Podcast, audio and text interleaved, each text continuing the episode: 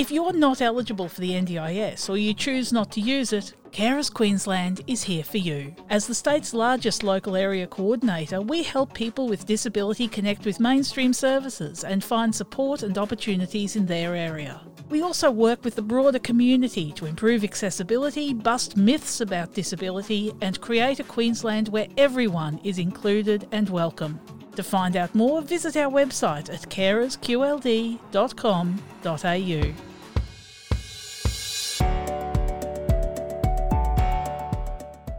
Choice and Control, a podcast celebrating people with disability. Brought to you by Carers Queensland, NDIS local area coordination partner in the community. Oliver Hetherington Page hates the Big Bang Theory's Sheldon Cooper, even though at first glance you might think they have a fair bit in common. The Brisbane performer has channeled his lived experience with autism into a one man cabaret show, The No Bang Theory, and it's coming to the Undercover Artist Festival and the Wynnum Fringe. Oliver's love of theatre goes right back to his childhood when his mother was covering children's affairs for the local paper, so she'd take him to all the shows she was writing about. These days, his mum's a theatre reviewer, and Oliver's discovered a passion, a career, and a way of understanding the world. I like to think that I learned how to interact with the world through theatre. If I didn't know how to interact with this social interaction I would do, or what would this character do, and how can I replicate that? The challenge with that, the downside, I should say, is that I'm not necessarily my authentic self. And when I'm trying to be Hugh Grant in Love Actually, that doesn't always work because there's a fine line between charming and creepy. And I don't always fall on the right side of that line. I will freely admit that. And I talk about that a lot in my show, The No Bang Theory, which is specifically about my interactions around dating and how my autism affected that. And I find it a lot more comforting on stage than I do off stage. I'm far more comfortable performing a part than I am off stage as myself as Oliver because, you know, there are lines. I know the social contract that is happening on stage because we've rehearsed it for months. But when I'm myself, I'm always figuring out that social contract. Am I standing too close to someone? Am I too far away? Am I talking too much? Is the other person bored? And you know, that social interaction when it comes with autism is always hard to negotiate. And on stage, you don't have to negotiate it because it's rehearsed within an inch of its life. Now, you mentioned the No Bang Theory. Could you fill us in on how that show came to be? And is it a coincidence it has a very similar name to a certain sitcom? It is not an accident. It's almost somewhat of a double pun. I'm a 23 year old virgin, and I'm not ashamed to admit that. And so there's the level that it's there's no banging, and its similarity to the sitcom. And it came out of the fact that I felt that I was always compared to Sheldon Cooper. My autism was ranked against Sheldon Cooper, and I never felt that I fit the stereotype of Sheldon Cooper. I got a lot of, oh, you can't be autistic. You're not like Sheldon at all. And I'm like, just because I'm not like Sheldon doesn't mean I'm any less autistic because Sheldon isn't played by an autistic actor. It isn't written by autistic people. There is no actual representation anywhere in the Big Bang Theory to the point that the creators are going, no, no, no, Sheldon's not autistic. And I'm like, come on, you've created a stereotype that people put on a pedestal of what autism looks like. You can't then just brush away people's legitimate concerns about that character. I love musical theatre, and I knew I wanted to find a way of telling my story of autism and growth and triumph through the form of musical theatre. That was something I wanted to do. Also, I wanted to shine a light on what autism looks like and the Sheldon Cooper effect of autism in the community. And both these shows were kind of festering in their own weird place that art festers, and you kind of can't force that. And they just could have came together at the in the No Bang Theory. Last year, Access Arts gave me $3,500 to just develop the first 15 minutes. And then I was able to use that as a jumping off point to get some Arts Queensland funding. And now I'm performing at the Undercover Artist Festival and the Wynnum Fringe later in the year.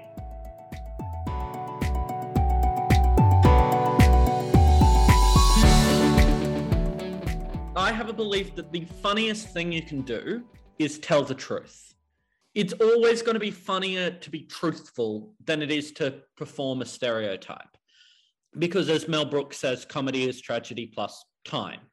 So I want an audience to kind of be laughing and then just get punched in the heart because something real has happened. And I think you're more likely to get a message across if you're funny and disarming than if you're preaching at them for 60 minutes because there's nothing worse. And we've all been in theater like this where they're just like yelling at you and getting out a fire hose and spraying you with what they're thinking. And I'm like, okay, I feel very attacked right now and I'm not taking in the message.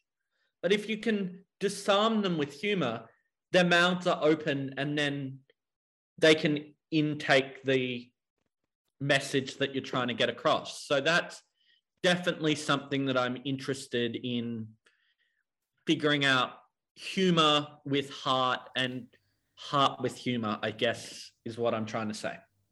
As a performer on the autism spectrum, are you inevitably compared to Hannah Gadsby? Probably. I love Hannah Gadsby. I adore Hannah Gadsby. I remember when I saw Douglas for the first time. I hadn't yet watched Nanette. I just missed it when Nanette came out and I watched Douglas because it came up during lockdown and I'm like, okay, let's put this on. And I remember I cried because it was the first time that I'd actually seen myself on screen and she told stories and she's told something about autism that felt real for the first time. And that's what I think we need more of I got to ask a question on Q&A earlier this year. They were having in the disability episode of Q&A where they got the disability senator, Autism Awareness Australia CEO, someone from Love on the Spectrum, and a series of disabled people to talk about disability. And I asked a question about the Big Bang Theory about why are we allowing non-autistic actors and non-autistic writers to define autism. And one of the people on the panel said, well, actors act.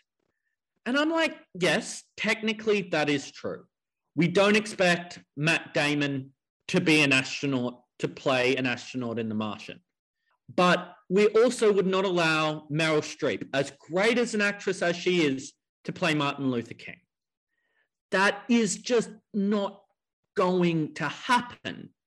It's not a, an attack on Meryl to say she can't play Martin Luther King, but it's somehow an attack on Jim Parsons to say, oh, maybe you shouldn't have played Sheldon Cooper.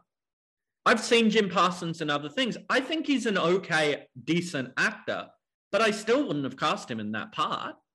And I still don't think he should have played that part. And even when they did the recasting of Sheldon for the spin off, which I admit I haven't watched much of, when they had an opportunity to cast a young autistic actor, they didn't. You have opportunities and you don't take it. And that really annoys me. But then on the other hand, I think just because I'm an autistic actor doesn't mean every part I want to play is autistic. I'd love to play Hamlet. Last time I checked, Hamlet is not an autistic character, I could bring my lived experience as an autistic person to that part and allow that to influence me. That does not make Hamlet an autistic character.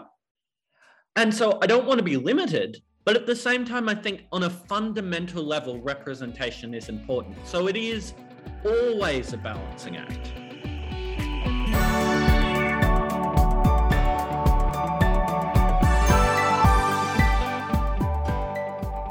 I have a number of disabled friends who have disabilities of all kinds, not just autism. And one of the things they say is no representation without us. to be truly representative, you need to include us in the process. And one of the shows that I think gets this really right is another Australian product that Josh Thomas has done called Everything's Going to Be Okay. I remember watching that show for the first time. And again, it just opened myself up to a whole different experience of autism because the number of autistic characters on that show, many of whom are queer or different gender presentations to what I am as a cis heterosexual white man. But there are some universal things that that show got right because it is written by Josh Thomas, who is an autistic individual. It stars Josh Thomas, who is an autistic individual. It also stars Kayla Cromer, I think, who's also an autistic individual. And it actually fills itself out with all kinds of autistic people at all different points on the spectrum. It's not just like Josh Thomas presents very differently as an autistic person to Kayla Cromer, to there's someone else on that show who I'm not going to remember the name of, so I'm not even going to try, who's also autistic. And they all present shockingly differently, but they're still all autistic. And I think that is just as important for autism representation than Sheldon Cooper.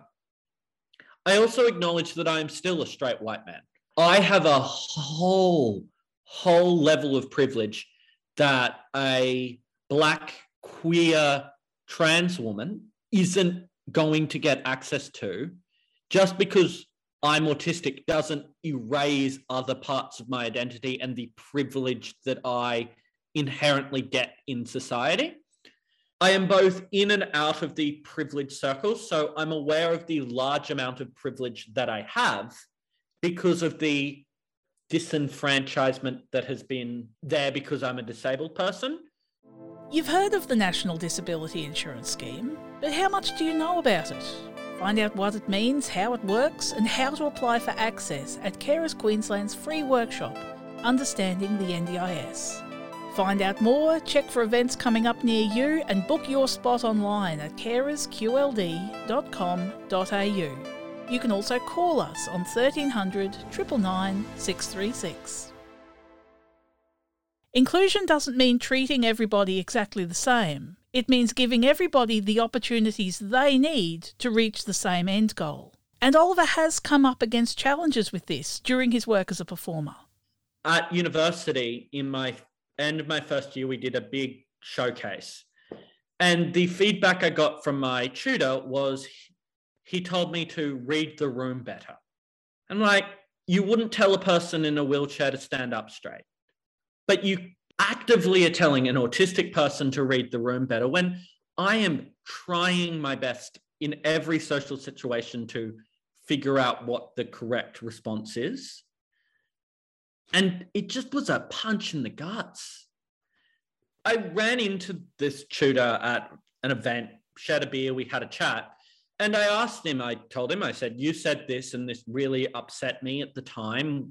You know, why did you say that? And he said, I knew you were autistic and I wanted to treat you how I would treat any other student. I didn't want to give you any special treatment because of your disability.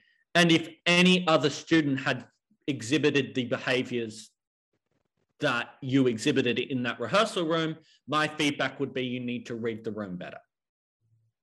And I think that is just so problematic. Inclusion is not just about giving us the same rights as a non disabled person. Inclusion is understanding that we need more access. I need more support in social situations. And if I make someone uncomfortable or I do the wrong thing, just tell me. And I have a, a number of friends, some male, some female, who have gone, Oliver, when you did this, you made me feel uncomfortable. And my first response is, Oh my God, I'm so sorry. I will endeavor to do better. I just, I totally missed that interaction. It made sense in my head in the moment. I didn't think about it. I'm sorry that I made you uncomfortable.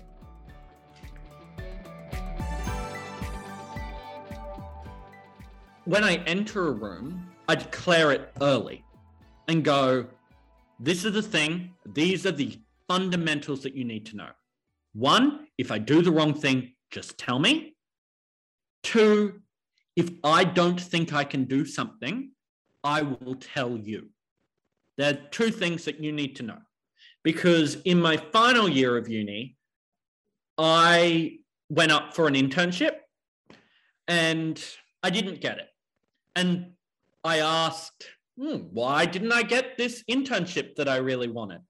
And the feedback was, oh, with your issues, we just felt that you wouldn't be the best fit because I declared that I had autism early. And I found that kind of offensive because here the truth is if I didn't think I could was up to the challenge of doing that internship, I wouldn't have applied for it.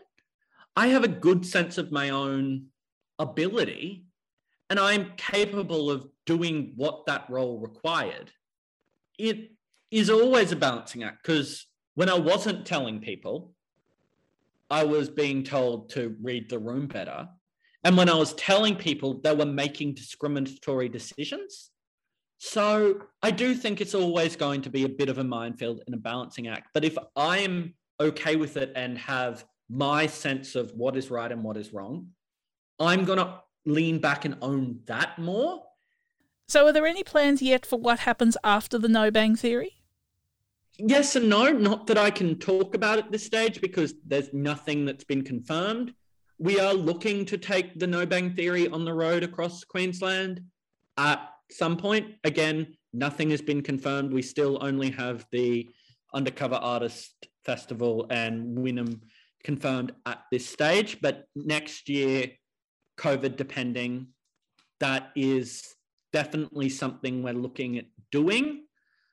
I do at some point want to do a show that is just tangentially related to autism in like one of the things that I'm working on that hasn't gone anywhere yet is a love story that just happens to feature an autistic individual because I love rom-coms and I love the Love Actually's, Notting Hills, Four Weddings and a Funerals. And I just wanted to do one about an autistic person and not be, look at us, we're doing an autistic love story. It's just kind of there. Problem with that is, in order to get funding, you need to market it. And that downside of marketing is you then have to get people to care about it. You have to go, it's an autistic love story. Come check it out. Isn't this amazing? And that's always the dark side of this business and marketing in it. You almost have to sell autism and my autism card. It's like, come check out my autism show. And my autism has almost become a commodity that I have to sell, which I'm okay with doing. I understand that everyone needs to sell a version of themselves in this business, in the arts, to kind of get ahead. But the version of myself that I'm selling is my disability, and I'm not always sure how I feel about that. I'm performing at the State Theatre Company now in a couple of weeks. And I know that a lot of my cohort wouldn't get that opportunity in a million years. My university cohort would not get that opportunity in a million years.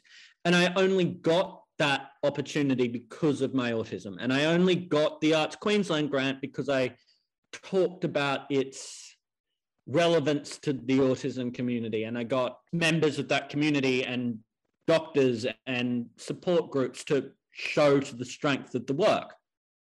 And I'm very grateful for that. And I'm very grateful that I'm getting these opportunities because I'm autistic. But at the same time, as I mentioned earlier, I would love to play Hamlet. I would not want to be the autistic Hamlet. I'd want to be Hamlet. That is where there's a gray area, I think, that I am very okay to market autism when it is relevant, but I don't want it always to be this selling point of he's autistic, you know? I think sometimes my autism is not relevant to the story that is needing to be told right now. But the story being told right now is the No Bang Theory coming up at the Undercover Artist Festival on September 16 and the Wynnum Fringe on November 21. I know so many of these works are going to be fantastic. Support the whole festival. It's not just me. Madeline Little, the festival director, has programmed an amazing festival from top to bottom. They're all disability led, they're diverse, there's queer and gender non binary and trans stories in there. There are all different forms of disability. Some people are getting up on trapezes in wheelchairs. I'm sure there are lots of amazing things in all different forms of art at this festival that people should check out, and not just disabled people looking for disabled art, but people who just like going to the theatre. People that will go see a show at QPAC at South Bank, or if Wicked's coming to town, or Cats is coming to town, or any of those big mainstream shows, if you like them, I guarantee that there will be something for you at the Undercover Artist Festival. Find out more about the Undercover Artist Festival at undercoverartistfest.com.